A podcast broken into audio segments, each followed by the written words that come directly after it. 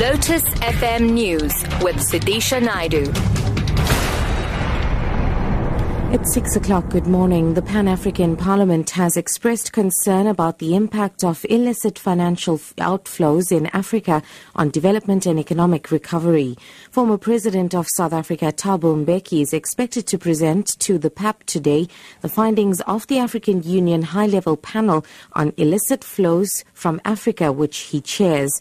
According to the report, Africa is losing about $50 billion a year through illicit financial outflows as government governments and multinational companies engage in fraudulent activities to avoid paying tax. The outgoing president of the PAP, Bethel Amadi, says this happens while the continent is struggling with insufficient financial resources to fund its development projects. The Pan African Parliament is deeply concerned on the effect of this on development and our economic recovery. Consequently, as part of our program for this session, we have invited his Excellency, former President of the Republic of South Africa, President Thabo Mbeki, chairperson of the high-level panel on illicit flow of funds, to share the findings of his panel with this august House.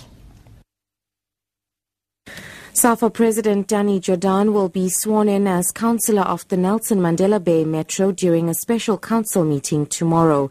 He jetted into Port Elizabeth last night following the ANC's announcement that he would be the ruling party's mayoral candidate for the Metro. The incumbent mayor, 83-year-old Benson Fihla, has resigned to make way for a new mayor that will be voted in tomorrow. Metro Council Speaker Maria Hermans explains the procedure. A special council meeting has been convened for Friday new councillors will first be sworn in. Councillor Jordaan, After the swearing in, uh, the Speaker would table an item for the election of a mayor. Council will then put forward nominees, after which Council will vote and the best candidate will then be declared the executive mayor. President Jacob Zuma will wrap up his visit to Mozambique by attending a sitting of that country's parliament this morning. Zuma and five cabinet ministers are in Maputo on a two-day state visit.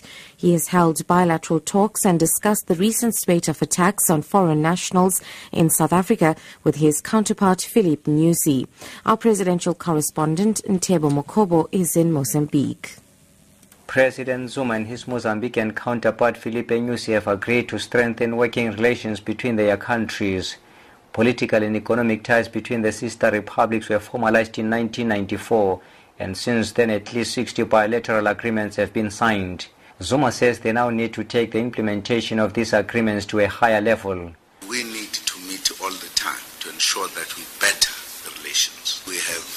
Agreement and understanding, but the implementation at times has its own difficulties. Both presidents will meet again during the AU summit scheduled for South Africa next month. Ntebo Mokobo for SABC Maputo, Mozambique.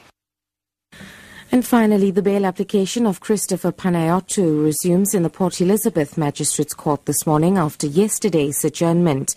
Panayiotou is accused of masterminding the abduction and murder of his wife Jade.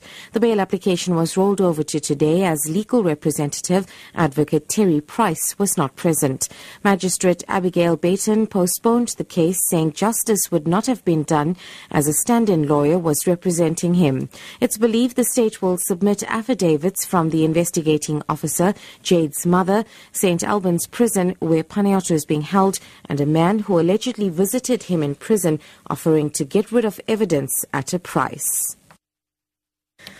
Top story The Pan African Parliament has expressed concern about the impact of illicit financial outflows in Africa on development and economic recovery. For Lotus FM News, I'm Sudisha Naidu. I'll be back with headlines.